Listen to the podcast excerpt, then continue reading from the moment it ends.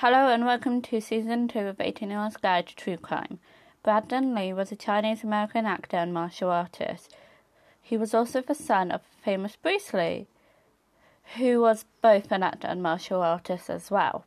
The family consisted of Brandon's parents, Bruce Lee and Linda Lee Cadwell, and his younger sister Shannon. Brandon, being the oldest child, was born February 1st, 1965, making him a Aquarius. The main traits of a Aquarius man are rebellious, unique, spontaneous, and charismatic. Men who fall under this astrological sign typically think outside the box and are known to do things that do not fit societal standards. Even though Brandon lived a childhood in the limelight, it was good up until his father Bruce Lee died of cerebral edema caused by hypersensitivity to equagesic, which, to put simply, is a swelling of the brain. Brandon decided to follow in his father's footsteps and take up martial arts, becoming an expert himself. He also studied acting at Emerson College and Philly Strasberg Theatre and Film Institute. Brandon's first leading role was in the Hong Kong action film Legacy of Rage, which came out in 1986. If you haven't seen Legacy of Rage and would like to watch it, I advise you to stop listening to this episode and return once you have seen the film. Otherwise, you will get it spoiled. You have been warned. Now we are going to go forward in time to the February of 1993 when Brandon Lee would begin to shoot his film The Crow, which I have seen and I found it pretty good. The Crow is based on a comic which was written by its creator James O'Barr, who, while drawing combat manuals and Moons, decided to write The Crow to aid his grief over the passing of his fiancée, who was killed by a drunk driver. The Crow is about Eric Draven, a young guitarist who, alongside his girlfriend, was murdered on Devil's Night. A year later, Eric would return from the dead, his life tied to a crow, and wants to spend his undead life getting revenge on the people that killed both him and his girlfriend. Personally, I think The Crow is a good film, and if you like stories of revenge and violence, you will like this one. Anyway, Devil's Night refers to the night before Halloween, which is basically a night where vandalism and arson of abandoned places are rife. This night originally started tame with simple pranks being committed, such as toilet paper in people's homes and ding dong ditch.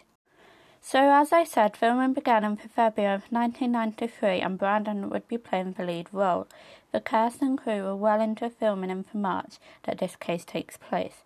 Brandon only had a few days left of filming when he returned to the set for a night shoot for a scene that takes place in the early part of the film where Brandon's character, Eric, is shot. The scene goes like this Eric walks into the apartment he shares with his girlfriend when three men force their way in. One of them, named Funboy, who is played by Michael Massee, shoots Eric, killing him. To make the shot look realistic, Brandon had exploded fake blood pellets stuck to his body which would explode when he is shot. As per the script requested, Michael pulled the trigger of the prop gun, but something went terribly wrong. The revolver was loaded with blanks, but the gunpowder that was in the gun's blank cartridge lit a flame, resulting in the bullet fragment to be fired in his chest. The actor was then rushed to hospital, but would later die in surgery. Even though Michael Massee was the man to technically pull the trigger, he did not face charges. But who was the person that was meant to look after the props and make sure nothing like this happened? Well, that role was assigned to Daniel Kuttner. I couldn't find anything about him other than what happened in this case. Due to his negligence and his oversight regarding the prop gun, Daniel wouldn't work on anything else after the crow, essentially ending his career before it even began. As far as I know of, neither of the two men I have just mentioned faced charges, but Linda, Brandon's mother, decided to sue the filmmakers and won. But who was at fault? This is the part of the case that does not have a distinguishable answer, and upon researching for differing opinions, I came across a response on Quora that I found interesting.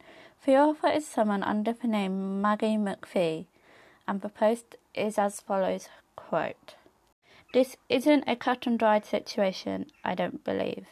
In my opinion, Carolco Studios is responsible for Brandon Lee's death, not Michael Massee for Man Who Pulled the Trigger, and not for Weapons Master. The production had a weapons master named James Moyer, but he was not on the regular staff and worked at the studio's discretion.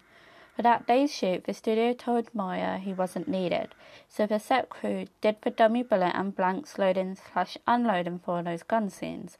Unfortunately, a fragment of a dummy bullet casing from the prior firing was lodged in the gun, and the blanks, which are dangerous on their own as they're essentially a round with no projectile, except wadding, became a live round. Michael Massee pulled the trigger, but despite what urban myths say, there wasn't a round mix-up putting a live round in the chamber, but a equipment problem that an experienced weapons master most likely would have found before the scene. And it could have been anyone, as according to Massee, I wasn't even supposed to be handling the gun until we started shooting the scene and the director changed it. Extra 2007. Massee died in 2016 and was quoted as saying he never got over the incident. End quote. Brandon Lee was buried 3rd of April 1993 in the Lakeview Cemetery in Seattle, Washington, the same graveyard that his father, Bruce Lee, now lies. Thank you for listening to the first episode of the second season of A Tuner's Guide to True Crime. Do not take this episode as fact, for all the information I have included I got off the internet. I hope you enjoyed my take on the case of the crow, and I will catch up with you in the next episode.